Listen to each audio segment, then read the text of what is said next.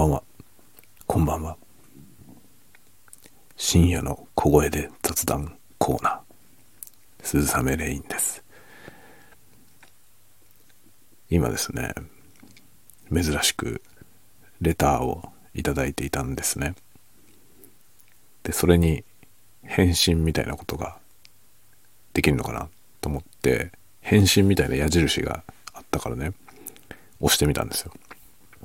そしたらなんとですね、返信は文字じゃなくて、音声で収録するような画面になりまして、えー、これ返信を声で送れるのと思って、ちょっとテストでね、あの、二言三言喋って、次へと押してみたらですね、投稿画面みたいになって、あれっていうね これあの、レターに対して返信で、その返信を収録するとどういう風になるんですかね。それは普通のこの、なんて言うんだろう、メインコンテンツの一つとして出るってことなのかな ちょっとね、どういう風に出るかがわかんなくて、その、くれた方のね、に個人的に、こう、返事をね、するみたいなものを取っていいのか、それとも、まあそれを、ま、全体向けに、こう、発信する前提で喋った方がいいのか、いまいちよくわかんなかったので、一旦保留 一旦保留しました。これどうやって使うんだろう。こういう感じでしたっけ？昔から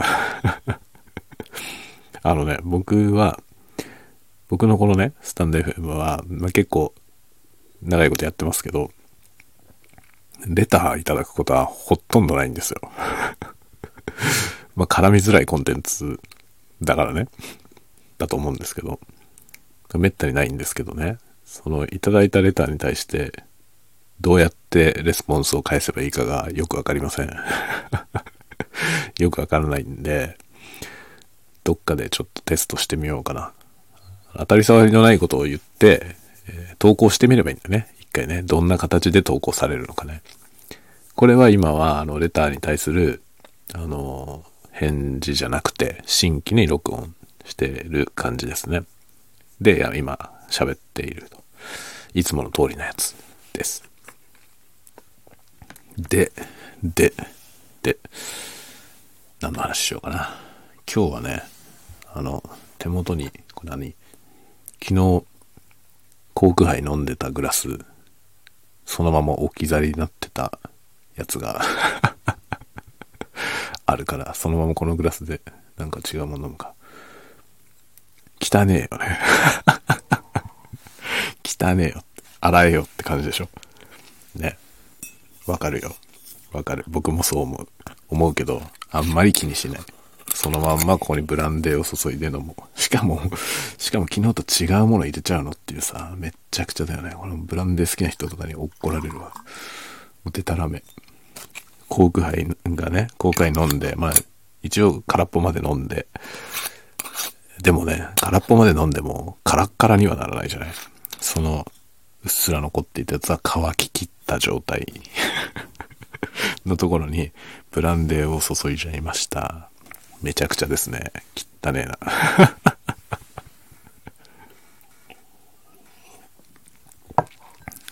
ああ。全然問題ないよ。僕は問題ないけどね。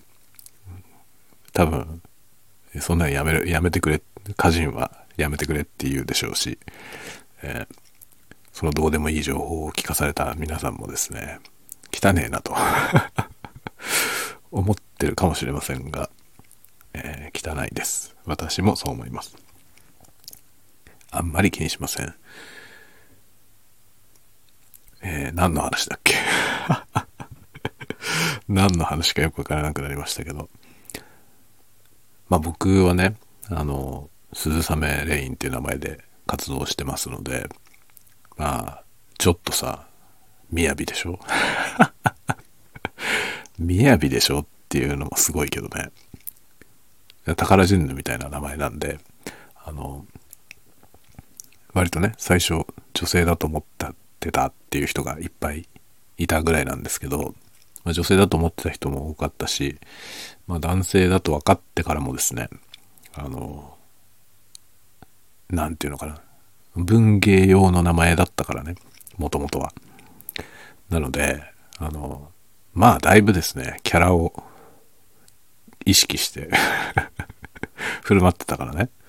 どうせあの、ほとんど文章でしかね、やり取りをしないし、まあ、スタンド FM とかも最初の方のやつ聞いてもらうと分かりますけど、結構よそ行きな感じで喋っていたんで、あの、ね、割と、まあ男性だとしても、えー、割に何て言うんですかね、繊細な感じというかね、そういう人物像を意識してた方も、えー、いらしたみたいですね。まあ最初に書いてた作品がね、あの、まあ、女子高生の部活もの、青春ものだったんで、まあ、そういうのも、え、含めて、描写とかもね、あの、柔らかい感じの作品だったんで、最初のやつが。そういう印象を持たれた方が多かったと思いますが、あの、まあ、中身はですね、だいぶガサツな えー、ワイルドな感じですね。まあ、あの、なんだろう、あの、振る舞いはめちゃくちゃなんですけどね。だからいろんなことがワイルド、まあ、この多少埃がかぶってても別に構わないとかそういういろんなこと気にしないし、まあ、ルーズです。いろんなことに対してルーズだし、えー、ゆるゆるですけど、あの、なんだろうな。やってることとか振る舞いはかなりワイルドな感じですけど、風貌とか全然ワイルドじゃないし、まあとにかくね、あの、あれですね。体力はない。体力はないですね。全く体育会系じゃないし、だからワイルドって言って想像されるワイルドな男性では全くないです。ただ、あの、デタラメなだけです。っていう感じ。のが、まあ実は、えー、ね、そういう人です。そういう感じですね。まあ、あの、小説の作品もね、あの、それ以降の、最初の作品は割と繊細な感じのものを書きましたけど、それ以降のやつはもうひたすら下品だしね。もうね、素性は分かっているというか、大体ね、品のないことを書いているというね、えー、認識にそろそろなってきた方が多いかなと思いますが、ね、イメージって面白いですね。まあ今はね、もう全然、なんて言うんですかね、このね、あの、まあ、いわゆるアーティストネームだったわけですよね。この鈴雨レインっていう名前はね。でも今もう、あの、完全に本名の方の自分が、えこれに食いつぶされてしまった感があります。一応ね、住み分けがあったんですよ。最初は。最初は完全に住み分けがあって、次第に近づいてきて、混ざり合ってきてですね。で、まあ、いつしか本名の方のアカウントのは全然使わなくなっちゃって、今もう SNS はほぼ鈴雨アカウントでしかやってないので、もう完全にね、あの、こっちが、えー、本体。キャラをどうするとかこうするとかもないですね。でも完全に100%自分になってしまいました、ついに。で、あらゆることをこの名前でやっているというね。感じですね。ASMR もね、あの、まあ、ASMR は海外の人にもね、見てもらうっていうのがあるので、あの、英語でレイニーっていう名前にしてますけど、えー、それでやっております。あのね、今日何の話をしようかな。まあ、さっきツイッターでね、あの、明日、ノート書くよみたいな 宣言をノリでしちゃいましたんで、明日はノート書こうかなと思っています。まあ、それはちょっと、あの、文芸に関することをね、書こうと思ってるんですよね。あの、まあ、なんていうのかな。文章ってあるじゃない。いわゆる文章。すごくゆくゆるいくくりでのね、文章。その文章は、どうしたら小説になるのかっていうことをね、書こうと思ってます。まあそれはもちろんなんていうの、このようにすれば小説になりますっていうようなね、そんな結論はないんですよ。あの、僕にもわかんないからね。僕は自分が書いてるものが小説になってるかどうかも、よくわかってないんですけど、まあ、常にそれをね、あの、これが小説であろうというものを書いて、えー、まあ、いろんなところに出していますね。だから、それが、まあ、先行に残ったりすればね、ああ、ちゃんと小説になってたなって確認できるというか、まあ、そういう感じですね。で、一応そのね、通るものが書けるようになったので、あの、最初の作品は全然小説になってなかったけど、2作目ですごく考えてね、あの、2作目の作品はちゃんと先行に通るようなものになったんで、何が違ったのかっていう話をノートに書こうと思っています。別にここで話したっていいんだけどさ。ここで話したっていいんだけど、そういうことこそノートに書いたらいいんじゃないかと、さっき思ったので、この話は明日ノートに書こうと思ってます。まあ、その後ね、補足でもしかしたらなんか喋るかもしれませんけど、一応、明日ね、文字の方で、文章で書こうと思っています。僕自身がね、そんなに大したことじゃないのでね。まあ、選考に通ったって言っても予選で落ちてるレベルなんで、えー、大したことはないですけど、まあ、例えば予選になかなか通らなくて苦しんでいる人とかにはもしかしたら参考になるかもしれないぐらいの話ですね。で、まあ結論じゃなくて僕が今のところこう思ってるよという話でしかないのでね。あんまりその大層なことを言うわけじゃないですけど、まあね、自分なりにいろいろね、考えたことあったし、学んだこともあったんで、それを少し共有しようかなと考えているわけですよ。今のところ。まあでも、やろうかなって書いて、そしたら、そういうのに興味を持ってくれそうなフォロワーさんたちが結構いいね押してくれたんで、その人たちに向けて書こうかなと思っています。でね、掃除機。急に掃除機の話になるけど、あの、なんかちょっと前にさ、うちの掃除機のバッテリーがもう全然持たなくなったって話をしましたよね。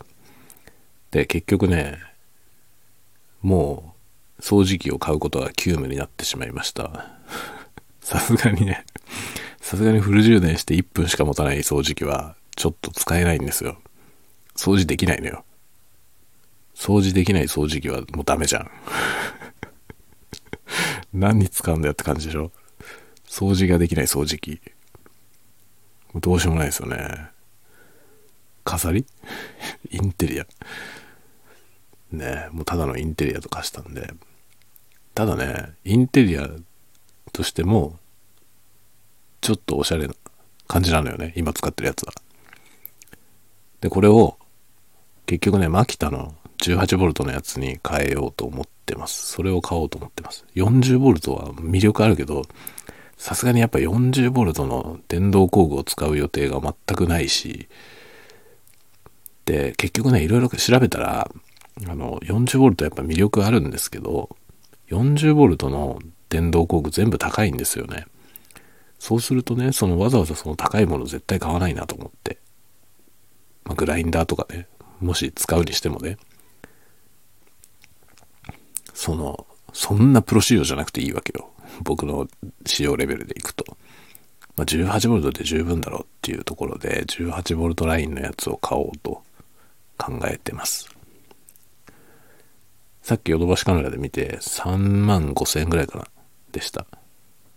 だからまあ別に高くないよね。あのバッテリーも込みで、バッテリー充電器込みでそのぐらいの値段なんで、他のそのスティック型の掃除機と比較してそんなに高くはないですね。だからまあいいんじゃないかなと思って、妥当なところかなと思って、それを買おうと思ってます。ただね、そのインテリア的なね、でいくと今のエレクトロラックスのやつはちょっとかっこいいけど、マキタのやつはね、武骨だよね。質実剛健ってやつですよね。僕は好きですけどね。僕は好きですけど、まあ、インテリアとして部屋に飾ってあって、まあ部屋のね、ところに隅に置いてあって、あ、おしゃれだなって感じは全くしませんよね。プロの道具って感じだからね。ただまあ頼もしいよね。掃除機なんて別にね、おしゃれかどうかってことよりも、あの、掃除ができるかどうかが重要でしょ。で、まあ、結構使うからね、掃除機。あの、バッテリーはやっぱ傷むじゃない。で、そのバッテリーだけが交換できるのは魅力ですよね。しかもその他の大量の電動工具と共通のバッテリーなんで、バッテリーが廃盤になることも、まあ、ない、ないわけですよ。もう大量に本当にね、その同じバッテリーを共有する道具がいっぱい出てるんで、そうそう廃盤になんないと思うんですよね。だから、まあ、しばらく使えるでしょう。多分本体の寿命が来るまで使えるんじゃないかな。って考えるとね、いいじゃない。とても。と思って、マキタのそれを買おうと思います。3万5千円ぐらい。いや、これがね、悔しいね。いいんですよ。そのね、掃除機は掃除機で魅力があるから、欲しいんだけど、欲しいんだけど、3万5千円あったらさ、ヘッドホン買えるなと思って。今ちょうどね、欲しいヘッドホンがそれぐらいの値段なのよね。いやー、ヘッドホン欲しいなと思いながら、掃除機を買う。ね。しょうがないよね。もうね、掃除機は、本当に困ってるから、もうね、なんていうの、あの、家が汚いんだよ。掃除機が壊れて掃除できなくなったから、途端に家が汚いんですよね。これはね、ちょっとね、あの、先送りできないなと思って、もうね、明日にでも注文して、明日注文すると日曜に届くのかな、ぐらいな感じなんで、もう、今すぐにでも買わねばならんという差し迫った状態になってしまいました。何しろね、もう1分、本当に1分から2分ぐらいしか持たないのよね。バッテリーが。だからほぼ何もできないんですよ。本当にね、もうだから埃まみれですよ、今。床が。だからなんつうの、あの、えー、モップみたいなやつ。フローリングを掃除するモップみたいなやつがあってさ、それで、まあ、ごまかしごまかしやってる感じですね。やっぱね、その、今時の家だからさ、床が基本的に全部フローリングなんですよね。で、フローリングの床はね、あの掃除はしやすいんですよ。掃除はしやすいんだけど、あの、ホコリがね、吸着しないから、あの、そこら辺にホコリが浮いてる状態になるんですよね。非常にね、汚い見た目に。カーペット敷いてるとさ、その、いや、同じように汚いんだよ。同じように汚いはずなんだけど、カーペットに絡まってるから、ホコリがね、移動しないし、まあ見えないんですよね。視覚的に。まあ、どっちがいいのかって問題あるけど、見えないけど汚いっていう状態がいいのか、もう見るからに汚くて、もう汚いですよってわかる状態の方がいいのかね。まあ掃除をする意味では、見えてる方が掃除はしやすいよね。あの、吸吸い取れたかどうかが見ればわかるからさ。で、掃除するのはね、やっぱりフローリングを掃除するのは気持ちいいんですよね。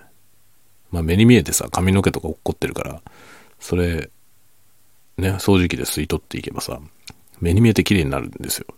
それは、やりがいあるわけよね。カーペットだとよくわかんないんですよね。あの掃除前と掃除した後があんまり変わんないから、見た目的には。もちろんゴミは取れてるけど。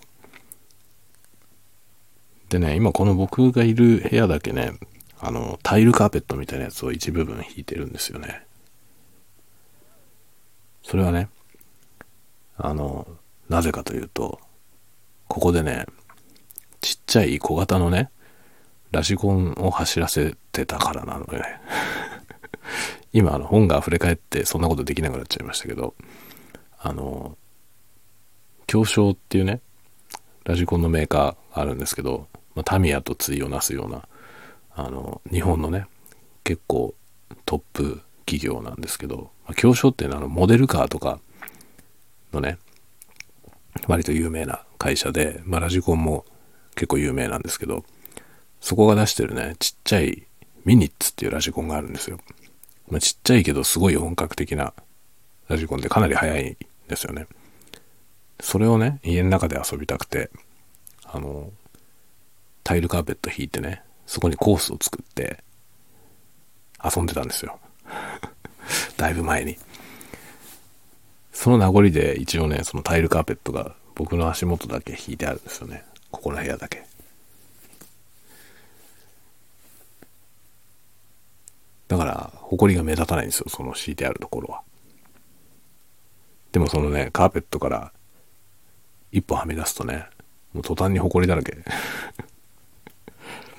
綿ぼこりみたいなやつがあるのよね。で、それを吸おうにもさ、バッテリーがすぐ切れるから、吸えないわけよ。これはキューブでしょ もう掃除機最優先なんですよね。悲しいかな。掃除機を買わなきゃいけない。他のものをお預けにして、という感じです。それでね、ヘッドホンが先送りになったけど、あの、ヘッドホンもね、今、どれにしようかね、かなり迷ってるとこです。候補が3つ4つあって、それのうちのどれにしようかなっていうのを今考えてるところなんですよね。で、この間ね、その有力なやつをね、あの、ちょっとなんかのついでに、街へ出たついでにね、あの、ヨドバシカメラに行って展示されてるから、そこに行ってね、あの、装着だけしてきました。視聴はしなかった。視聴するようなものを持ってなかったんですよね。あの、普通のヘッドホンだからステレオミニプラグになってて、iPhone の僕が持ってる iPhone ってライトニング端子しかないやつだから、その変換ケーブルがないとね、そのステレオミニプラグのヘッドホンを視聴できないんですよね。Bluetooth のやつは視聴できるけど。で、そのね、ミニプラグのやつが視聴できなかったんですけど、まあ装着感だけでも調べてこようと思ってね、候補になってるやつで店頭にあったやつ全部かぶってきました。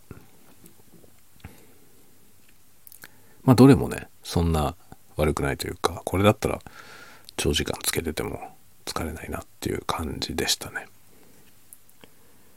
なのであとはもう音の問題だけ今度はだから変換ケーブル持ってって iPhone に音楽入れてってね、店頭で視聴してこようかなと思っています。あのね、まあ、ASMR 撮るのに欲しいのよ。ヘッドホン、モニターヘッドホンが。なるべくフラットなやつが欲しいんですね。変な風にヘッドホンで音が作られないやつ。欲しいのよね。で、収録に使うから密閉型が欲しいんですよね。オープンのやつはね、持ってんですよ、いいのや、いいやつを。あの変な、変なね、増幅されないやつをね。でもね、僕が使ってる、その、今使ってるそのオープンタイプのヘッドホンはね、モニターヘッドホンじゃないので、多分音はね、フラットじゃないんだと思うんですよね。ただね、よくあるあの、低音が変な風に膨らむようなヘッドホンじゃないので、それはね、すごく重宝してんですよね。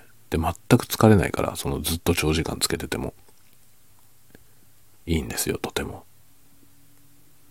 あとね、あの、イヤーパッドってあの、耳に当たる部分、耳というか顔ですね、に当たる部分がね、あの、ファブリック、布なんですよね。あそこのとこがね、レザーになってるやつはね、そうボロボロになるんですよね。長く使ってると。だから結構高いヘッドホンの場合は、そこだけ交換できるようになってるんですよ。でも僕が持ってるやつは、そもそもファブリックだからそんな傷まないんですよね。で、それがね、とてもいい。そのヘッドホンも2万円くらいのやつなんだよな。あの、オープン、オープンタイプのね。それはね、とても音楽を聴くのにとかはすごく良いです。ただね、オープンタイプだからめちゃくちゃ音漏れするんですよ。で、まあ ASMR 撮るときに、そのモニターしながらやるとね、収録するとね、そのヘッドホンからの音漏れの音もまたマイクに入っちゃうんですよね。っていう問題があって、まあ、密閉型でやりたいなと思うんですよ。で、密閉型はね、前にもちょっと話しましたけど、今タスカムの H6 ってやつを持ってるんですけど、それはね、6000円ぐらいのモニターヘッドホンですね。でもそのヘッドホンがね、ものすごく低音が増強されちゃうやつなんですよ。だから全く違うんですよね。そのオープンタイプの気に入ってるヘッドホンとね、音が全然違うんですよ。それでね、さすがにこんなに音が違っちゃうと、わかんないなと思ってね。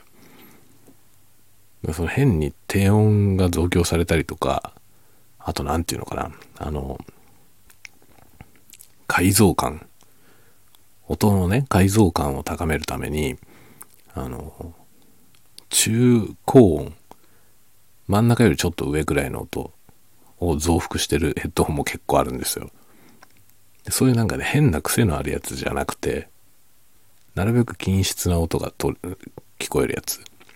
で、ちっちゃい音もちゃんと聞こえるようなヘッドホンが欲しいなと思っていて、でね、そういうやつは高いのよね。まあ、そういうのを好んで買う人っていうのはもう結構専門的にやる人だけなんで、で、結局ね、その、正しい音を聞こうとすればするほど、あの、音楽を聴いたりする時の、に使うとね、つまんない音になってくんですよ。だからオーディオとして使うようなヘッドホンじゃなくなってくんですよね。だからより専門的になるから数売れないですよね。だから値段が高いのよ。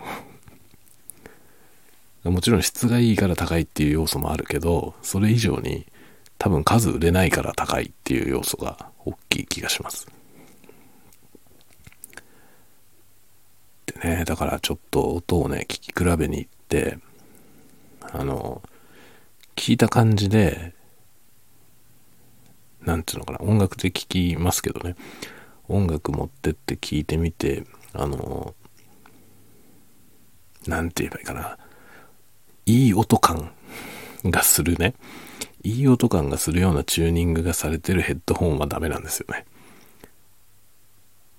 そういうのじゃなくて、もっとシビアに、ダメなものはダメに聞こえるヘッドホンが欲しいんですよね。その、制作用に使うやつなんで。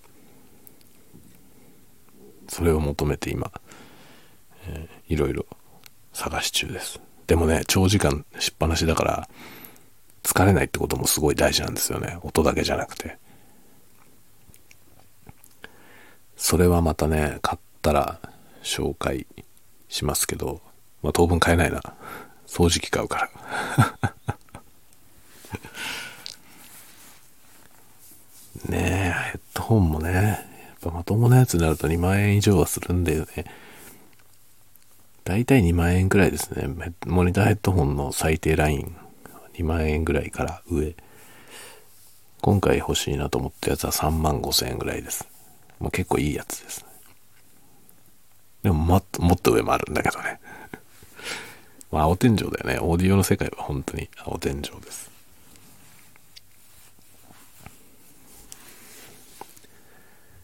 まあ、いろんなね、レビューとかも読みますけどね、読んだりとか YouTube のやつ聞いたりするけど、でも最終的に自分の耳で聞かないとわかんないよね。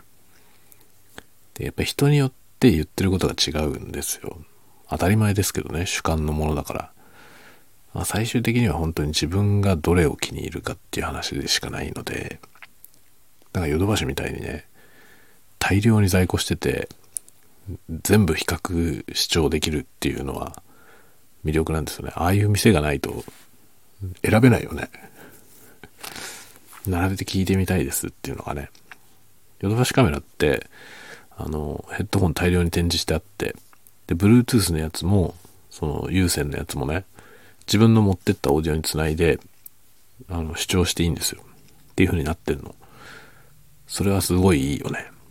だからもう iPhone にね、入れてって、いつも聴いてるやつを入れてって、で、その同じ曲でいろんなヘッドホンを視聴するっていうことができちゃうんです。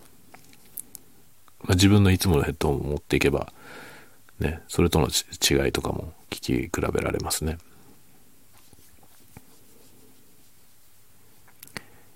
いや、ああいうお店は本当ありがたい。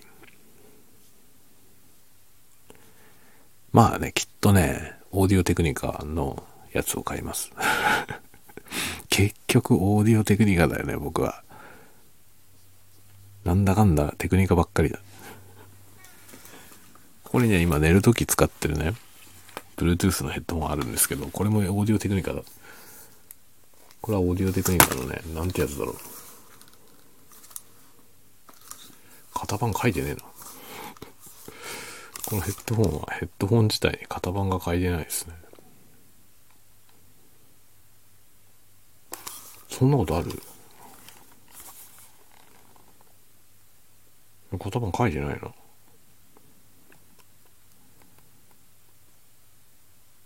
うん、型番書いてない。そんなことあんだね。これもね、気に入ってるんですよ。これもね、視聴したのよ。あの、Bluetooth のやつが欲しくてね。これはね、あの、外で、外に iPhone 持ってって、その、音楽聴くのに買ったんですよ。Bluetooth のヘッドホンが欲しいなと思ってて、でも、歩きながら外で聞くしね。電車の中でとか聞くでしょそんなにいい音じゃなくていいよと思って、だから一番安いやつ、Bluetooth の一番安いやつと思って買いに行ったんですよ。で、いくつか視聴するじゃない。で、僕はまあ、テクニカのやつが欲しかったから、テクニカのやつを視聴したんですよね。一番安いやつ。そしたら隣にねちょっと上の機種あるじゃない。で、そのね、ちょっと上の機種を視聴したらね、音が全然違ったんですよ。こんなに違うのかよってぐらい違ったの。それで、しょうがなくて、これ一個上のやつを買いました。確かね、最初見てたやつが、買おうと思って行ったやつが、4000円台だったと思うんだよね。5000円でお釣りが来るような値段だったんですよ。そのぐらいの予算感で行ったの。なんだけど、その隣にあった1万円くらいのやつとね、聞き比べたらね、そのまあ4、5千円のやつと1万円のやつの差とは思えないぐらい違ったんですよね。マジで？っていうぐらい全然違って、これ並べて聞いちゃったら安い方買う人いないんじゃないかなと思うぐらい、全然違ったんですよ、音が。でね、なんかね、スペック的には、あの、僕が買った方のやつはね、あ、ここに書いてあった。ここに型番書いてあるわ。見えない。ま、メガネを外さないと見えないんだよ。老眼だよ。老眼。ATH SR30BT。BT は Bluetooth だね。SR30 ってやつです。でね、この機種とその下の機種、これはね、9000円ぐらいだったと思うんですよね。9000何百円ぐらいの値段だったと思うんだけど、この、ね、下の機種とこれの違いはね、あんまり大きく違わないんだけど、あの、ヘッドホンのね、そのスピーカーが入ってる部分の、あの、外側の部分、耳に当たる方じゃない側がね、このね、SR30 は金属なんですよ。で、下の機種はプラスチックなの。そこが違うぐらいだったんですよね。一番多分音に影響しそうな部分ってそこで、その外側が金属のこのシェルになってるかどうかの違いだったんだけど、これによって音が全然違うんですよね。そんなに違うのかっていうぐらい違うの。で、聞き比べてあまりにも違ってびっくりして、これは聞いちゃったらこっちだよねって言って、ちょっと予算オーバーだったけど、いいやつの方を買いました。で、これを今はね、寝るときに YouTube 見るのに使ってる。そのまま寝落ちしちゃうことが多いからね。あの、有線のヘッドホンで寝落ちするとさ、寝返り打ってるうちに首が締まる可能性あるでしょ。そんなことなるかよって思う人もいると思いますけどね。なんか嫌じゃない？なりそうで。なんかケーブルのついたヘッドホンをしたままさ、寝落ちして、なんか寝返りしてるうちに窒息したらダッサすぎるでしょ それは、あ、さすがにそれはちょっと嫌だなと思って、Bluetooth のやつを使って寝るときはね、首が締まんないようにしてます。そんな首なんか締まんないよと思うけどね、正直。思うけど、一応そういう口実でね、この Bluetooth のヘッドホンを使って聞いてる。これもオーディオテクニカなんだよね。ASMR で使ってるマイクもテクニカだし、朝撮ってるマイクもテクニカ。で、そのオープンタイプの普段ずっともうつけっぱなしつけてるオープンタイプのヘッドホンもオーディオテクニカですね。それは普通のオーディオの方のラインのやつで、モニタースピーカーじゃない普通のヘッドホンで、まあ鑑賞用のヘッドホンですね。の中堅ぐらいの機種ですね。上から2番目か3番目の機種ですね。2万円でちょっとだけお釣りが来るぐらいの値段のやつです。それはね、結構頑張って買った。なんかね、僕ね、ヘッドホンをね、大昔にね、あの、おじいちゃんからね、もらったんですよ。おじいちゃんからもらったヘッドホンが、オーディオテクニカのオープンタイプのやつだったんですよ。で、今思えばね、あれ形、形しか覚えてないんですけどね。あの、結構そのやっぱりイヤーパッド、耳に当たる部分のところがもうボロボロになってて、なんかね、じいちゃんは新しいやつを買ったんだよ。じいちゃん新しいやつを買って、前使ってたやつを僕にくれたんですよね。で、僕は、もうその頃はね、まだ子供だったから、あの、もうなんかどうでもいいようなヘッドホンしか持ってなかったんですよ。で、それをじいちゃんがもくれたそのヘッドホンは、子供ながらにね、まるで音が違ったんでね。ものすごく音が良くて、ヘッドホンが違うとこんなに音が違うのかって思ったんですよ。で、思えばね、今のラインナップ、今のね、オーディオテクニカのラインナップ見ると、あのね、僕がおじいちゃんにもらったやつの形のやつはね、一番高いやつなのよ。その形、同じ形のやつが今も出てるんですけど、見覚えのあるやつがね、じいちゃんからもらったやつ、こう、この形だったよなと思うんだけど、その形のやつって1個しかなくて、1個機種しかないんですよ。で、一番高いやつなの。もしかして あれ僕がもらったやつ、あのヘッドホン、もしかしたらオーディオテクニカの一番いいやつだった可能性がありますね。当時の。本当にいい音だったんですよね。その時初めて僕はオープンタイプのヘッドホンっていうのを知ったのね。密閉しか知らなかったんですよ、それまでは。密閉型のヘッドホンしか。うちには密閉型のヘッドホンしかなかったから。でもじいちゃんがね、なんか、これは音がいいんだって、ヘッドホンしてないみたいな感じで聞こえるとか言われて、でくれたのよ。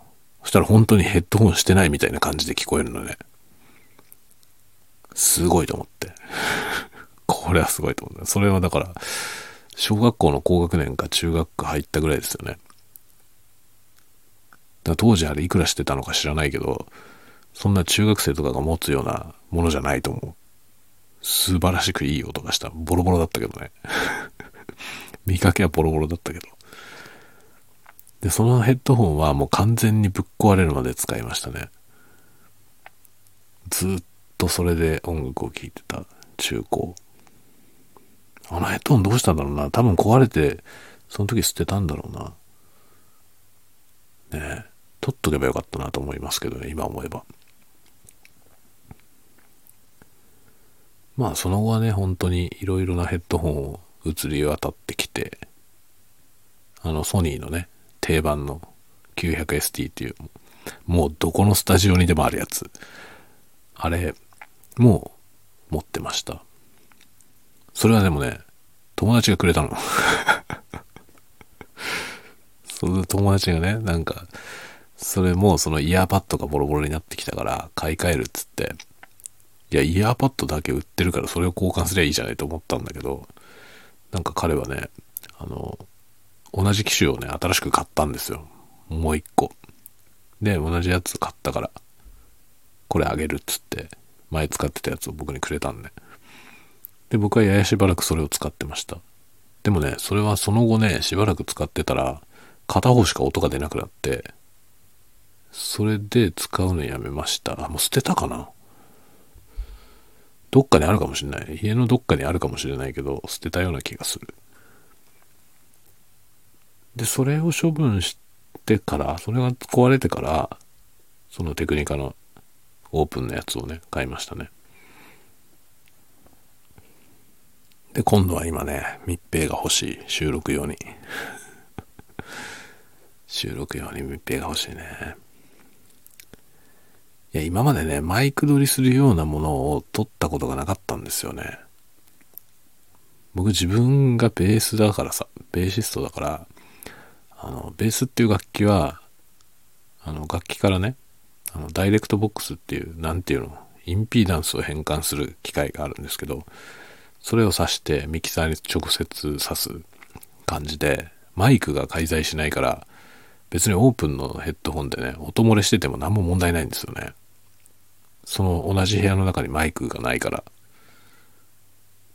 だからもう全然オープンタイプのヘッドホンで今までね、やって録音もしてたけど、今度ね、マイクで収録するものを撮るようになったから、オープンのヘッドホンじゃダメなんですよ。混ざっちゃうんですよ。だポッドキャストとかも僕そのヘッドホンでずっと撮ってるんだけど、あの、BGM 聞きながら喋るからね。喋ってるマイクから、その音漏れした BGM も入っちゃってるんですよ。実は。まあ、あのミックスだとね、別にバレないけどさ。でもミックスしようとした時に、その喋りのチャンネルにね、うっすら BGM が聞こえているっていうダサいことになってるわけね。だから本当は密閉型で撮りたいんですよ。そのね、密閉のヘッドホンが欲しいね。今1個持ってるけど、それがね、あまりにも変な音になるから ね、あれはな、DJ 用なのかなどういう用途の人があんな音でいいんだろうと思うんだけどね。タスカムなんだけどね、タスカムの、まあレコーダーとかそういうものはタスカムばっかり使ってるので、タスカムも結構好きなんですけど、ヘッドホンはね、タスカムのの H6 っていうヘッドホンは、全く僕は全然受け付けない音ですね。まあそれを使ってるけどね、今、今はね。まあ、元漏れは全然しないんですよ。密閉だ、だからね。密閉型だし、で結構ね、締め付けが強いのよね。だから圧迫感があるんですよ。すぐ疲れるんですよね。すぐ疲れるんだけど、あの、締め付けが強いことによって音漏れがほとんどないんですよね。その部分はいいと思う。結構な音量でヘッドホンに音出してても、ほとんど音漏れしないから、それでマイクでね、収録してても、まあ、被んないんですよ、音が。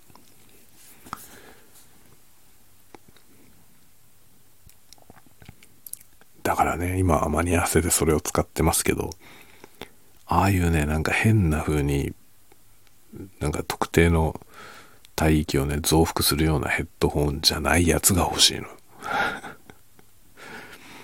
そうなんだよね。でもね、あれ、ほんと用途がわかんないんだよな。H6。H じゃないや。TH。TH6 だったかな。タスカムの。ま、タスカムのヘッドホンって多分2個しかないのかな。TH2 ってやつと TH6 と2つだけだと思いますけど、その6の方。6の方を持ってんですけどね。まあすごい音なのよ。音楽とか聞いても、なんだろう、もう不自然な低音でね。あのどういう層にあのあの音質がこう好まれるんだろうなっていうのがね疑問なんですよね。DJ とかはああいう音の方がいいんですかね。まあ普通にだってポップスとか聞いててもものすごいですよ。ボウボウボウっていう感じ。その低音がものすごく増幅されて。全く望んでない音がするんだよね。まあ僕はあの iPhone のね、iPhone にもなんかイコライザーとかついてますけど、基本的に全部フラットにしてるんですよね。フラットの状態で再生して、まあ、ヘッドホンの音で聞いてる感じなんですけど、それでもね、ものすごい変な下の方がもう増幅される感じがありますね。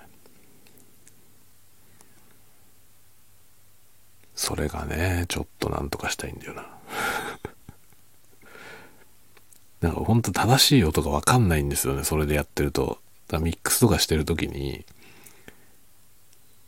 これがそのね、まあ、自分の環境じゃないところでねもちろんだって YouTube にアップしたらいろんな人がいろんな環境で聞くでしょ？その人たちのとこにどんな音で届いてるかがよくわかんないんですよね もちろん最終的にはね、わかんないですよ。最終的にはわかんないけど、あの手元でフラットなミックスにしとかないと、例えばね、低音がすごく強すぎる環境で僕が聞いて、音を調整すると、低音がスカスカのミックスになる可能性があるじゃない。で僕の耳にちょうどいいようにした時に、そのヘッドホンがすごく低音を増幅するタイプのヘッドホンでやってるとね、まあ、ちょっとともすると不快な低音だから、ちょっと削ろうかなってやるじゃない。で、削って出しちゃうと、もうすごい物足りない音になってる可能性があるわけよね。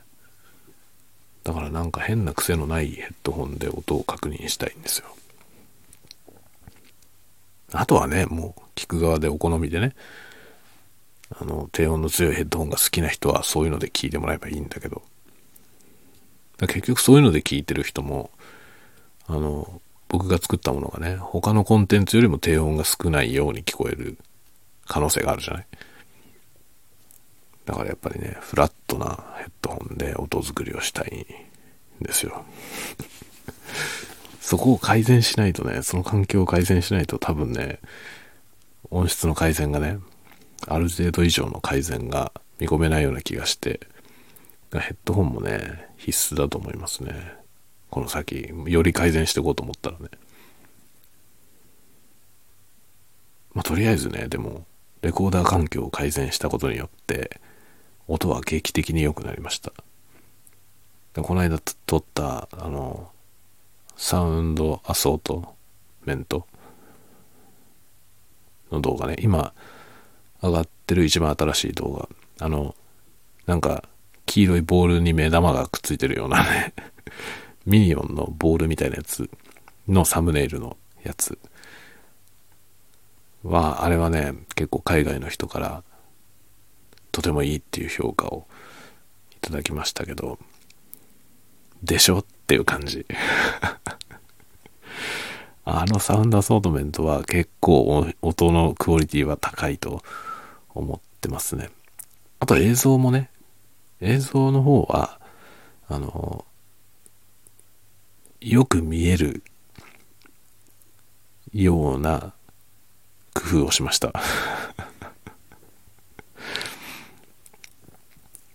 そんなに画質は良くないけどね。そんなに画質は良くないけど、あの、マクロレンズでね、すごく近くで撮ったんで、とても画質がいいように見える。まあそういうチューニングにしました。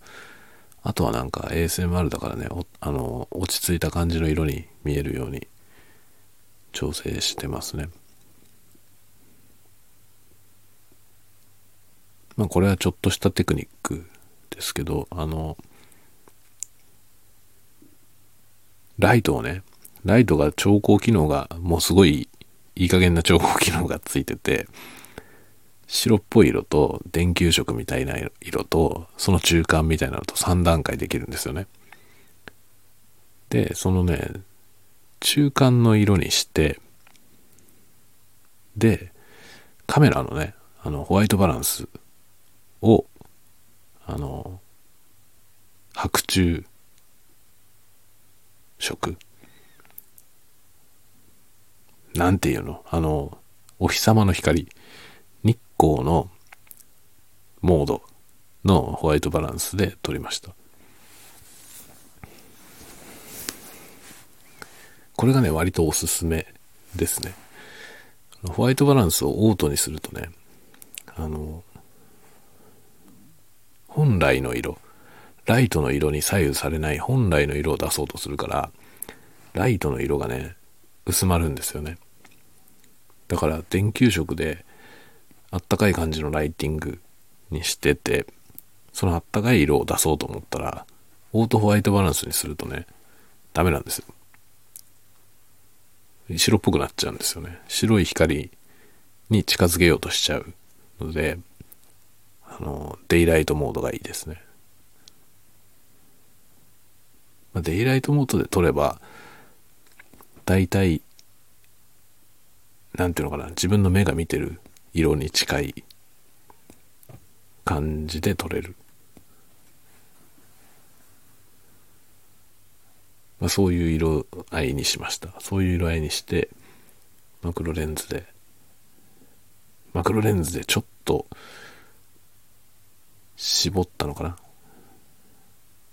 被写界深度が浅すぎるのでね、マクロレンズ。あまりにも浅いので、一応ちょっとだけ絞って撮ったような気がしますね。だから画質がね、落ちちゃうの。本当はね、あの、まあ、ASMR の人ですごい高画質なそういう映像を上げてる人いるんですけど、あれはね、ライトがめちゃくちゃ明るいと思うよね。ライトめちゃめちゃ明るくして、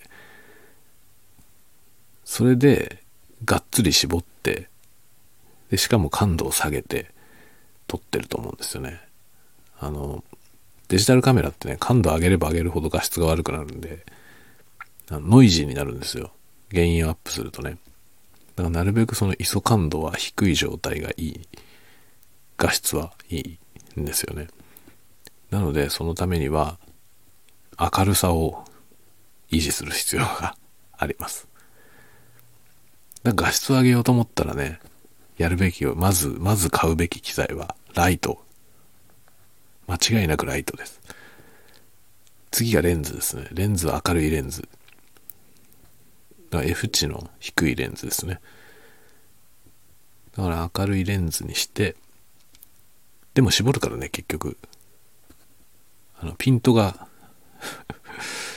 あの、開放にするとね、ピントが甘くなる。甘くなるというか、被写界深度が浅くなっちゃうんで、くっきり感がちょっと減るんですよね。くっきりしてる部分が 狭くなっちゃうから。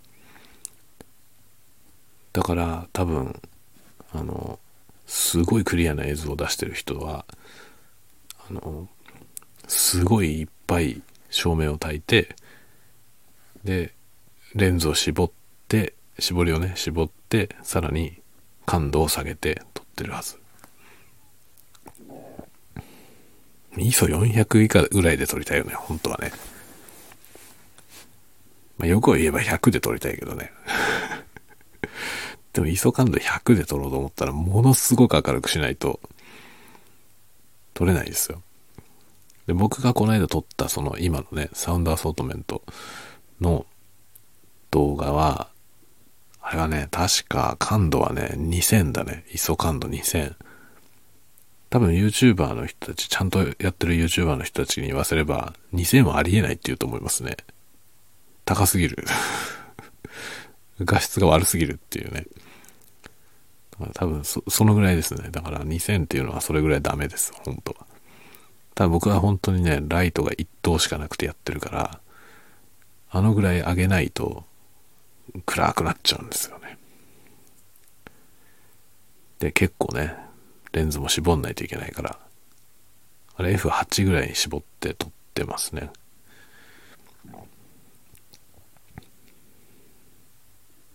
それでもね、自分では眩しいぐらいのライトなのよ。だからね、大変ですよね。やっぱ画質のいいものを出してる YouTube の人たちは、あの、ライトが熱いとか言ってるもんね。ライトが熱いとか言いながら撮ってる人いますからね。やっぱ熱いぐらいライトがた焚いてないと、僕みたいにね、ISO 感度上げる羽目になるでしょ。感度を上げればノイジーになるから。やっぱこのね、その、高画質感が出ない。そんな高画質で撮ろうって言って 4K にしたりとかする人がね、多いけど、そうじゃないんですよね。4K にする前にやることがある。4K にしても ISO が2000だったらダメなんですよ。やっぱりせめて400以下。400以下で撮れるぐらいライトを焚くっていうことですね。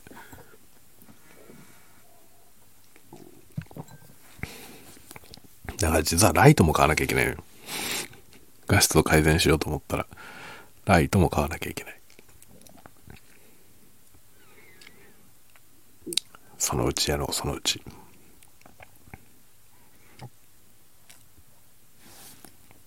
ヘッドホンも買わなきゃだし、ライトも買わなきゃだし、カメラも買わなきゃだ。沼だよね、本当に。まあ楽しくコンテンツ制作をしていこうと思います。まずは明日、掃除機を注文する。掃除機注文したら掃除機のレビュー動画やるかな。でもそれはね、ASMR にはなり得ないからね、掃除機は。掃除機で ASMR はできないよね。掃除機を動かさなければできるかもしれないけどね。部品をね、組み立てるとか、そういうのだったら ASMR になるけど、電源入れた瞬間にみんなぶち壊しになるからね。裏チャンネルに出そうかな。マキタの掃除機買ったよっつって。だから、ね、今はも全く使ってないチャンネルがあるんですけど、それをサブチャンネルとして活かしていこうかなとちょっと考えてます。でもね、すでに登録者がいるチャンネルをさ、これをサブチャンネルにしますっていうのも、ちょっとなんだよね。なんだよね。お前サブチャンネルだったのかよ、これってなるよね。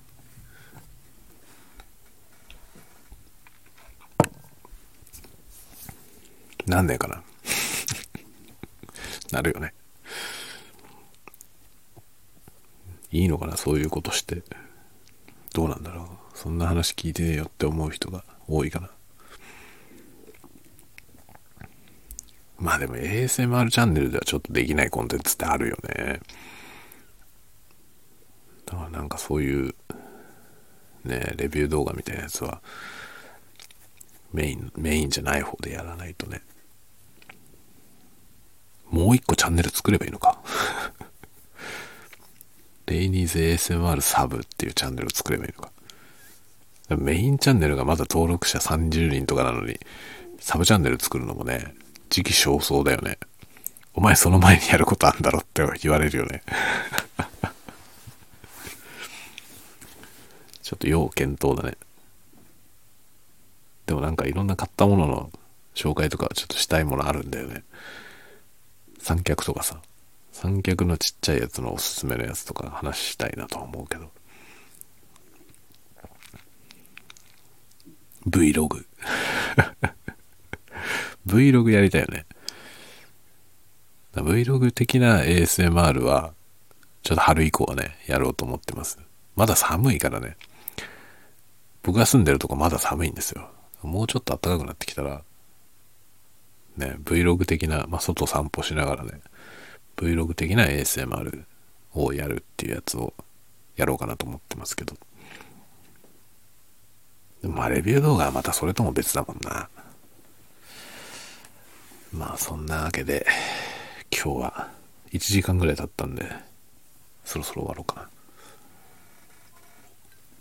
な。ヘッドホンの話だけで1時間喋っちゃったね、僕。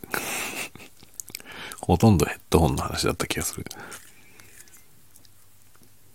物欲の人だからね、物欲に関する話をしてれば永遠に喋れるよ。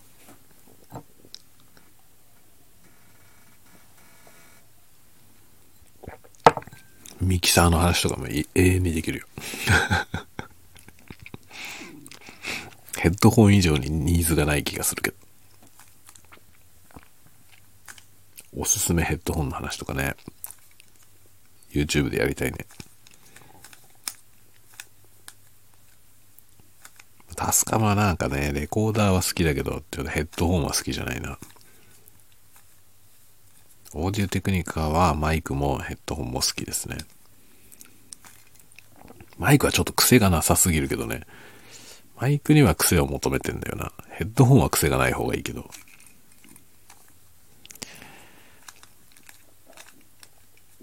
ちょっとね、あんまり使ってる人がいないモニターヘッドホンがね、あるんだよね。それを買いたいなと思ってんだよね。いつ買えるんでしょうか。ねえ。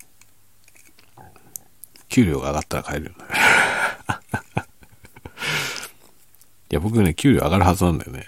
6月から給料上がるって言われてんだけど、いくらぐらい上がるかがまだわかんないのよ。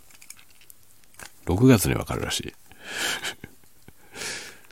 なんかね、不思議なことになってて、6月に昇給するんだけど、っていうかもう4月から昇給されてるんだけど、なんか額が確定してなくて、6月になっちゃいますって言われてて、で、6月に、そのね、4月5月分の差額もね、全部くれるらしいのよ。4月から給料が昇給されてるよっていう扱いらしいんですね。で、今4月5月は据え置きの給料でもらってて、で6月にね、その差分もくれるって言われてんだよね。だから6月は多分ね、臨時収入的にちょっと多いと思う。その時ヘッドホン買うか。このね、酔い越しの金は持たないという。ダメですよね。僕専門学校入った時もさ、あの特待生だったんですよね。特待生の試験受けて、一番上のランクの特待生取れたんですよ。で、半期分学学費免除されたの。半期分ですよ。結構でかいでしょ。60万円ぐらい。66万円だか免除されたんですよ。そう、きっちりその金額のパソコン買いました。浮いた分の金全部使うっていうね。そういうタイプの人です。わかりますか？こういう人と結婚しちゃダメですよ。うちの奥さんは、それで、ね、なんであんたは貯金がないのって言ってました。でもね、僕は結婚するときに、うちの奥さんはね、いくらか貯金があったんです。その貯金を全部使って絵を買いました。めっちゃくちゃでしょ、我が家。ダメですよ。あのね、うちの奥さんもそういうタイプだから。酔い越しの金を持たないからね。っていうかね、あの、うちの奥さんはちゃんと貯金はするんですよ。貯金はするんだけど、あの、貯めた金は使う人だから、使うために貯めてるからね。だからこんだけ貯まったらバーンって全部なくなるわけ。我が家怪しいよね。大丈夫かなこれで。老後までになんか3000万必要だとか言ってるじゃない。絶対貯められないよ、我が家。で、今貯蓄とか何にもないからね。でも本当ね、僕は、なんかそれこそね、あの、小説がベストセラーにでもなんないと 老後はやばいよ。ね、もしくはあれですよね、YouTube がバズるか。博打みたいな人生だね。いや、いいじゃない？すごい楽しいです。変な風にお腹も鳴り出したし、めちゃくちゃ酔っ払ってきたんで、そろそろうかつなこと言わないうちに終わろうかなと思います。じゃあ皆さん、また明日お会いしましょう。僕は毎日元気です。めっちゃ楽しいよね。最近本当にね、毎日楽しいんですよ。悩みが何にもない。脳天気すぎてね、自分が脳天気すぎてちょっと大丈夫かなって思いますけど、本当に悩みがないよ。みんなこんな感じだったら世界は平和なんじゃないかと 思うぐらいに僕はハッピーですね。なんだろうね、そのハッピー、求めるものがね、低くなったんじゃない？その求める、高くを求めてないから、すぐハッピーなのよ。ま、これはね、すごく精神衛生的にいいと思う。こういう状態。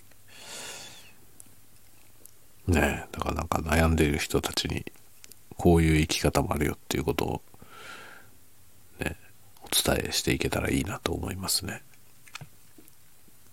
別におちょくってるわけじゃないからね かえって僕ぐらいこの脳天気だとね、お前はお気楽でいいなっていう逆方向のね、こう感情になってしまうことがあるので、あんまりうかつなことが言えないんだけどね。みんな僕みたいになれば多分楽しいよ。もうそんなことはごめんだと思う人もいっぱいいるだろうけど。まあ何言ってるか分かんなくなってきたんで、もう本当にね、早く、早く終われよっていう感じだよね。なかなか終わんない。まあそんなことで明日またお会いしましょう。明日はシラフで 朝の挨拶をやるつもりなんで、皆さんまた聞いてくださいね。ではでは、皆さんもゆっくり過ごしてください。おやすみなさい。おやすみなさい。おやすみなさい。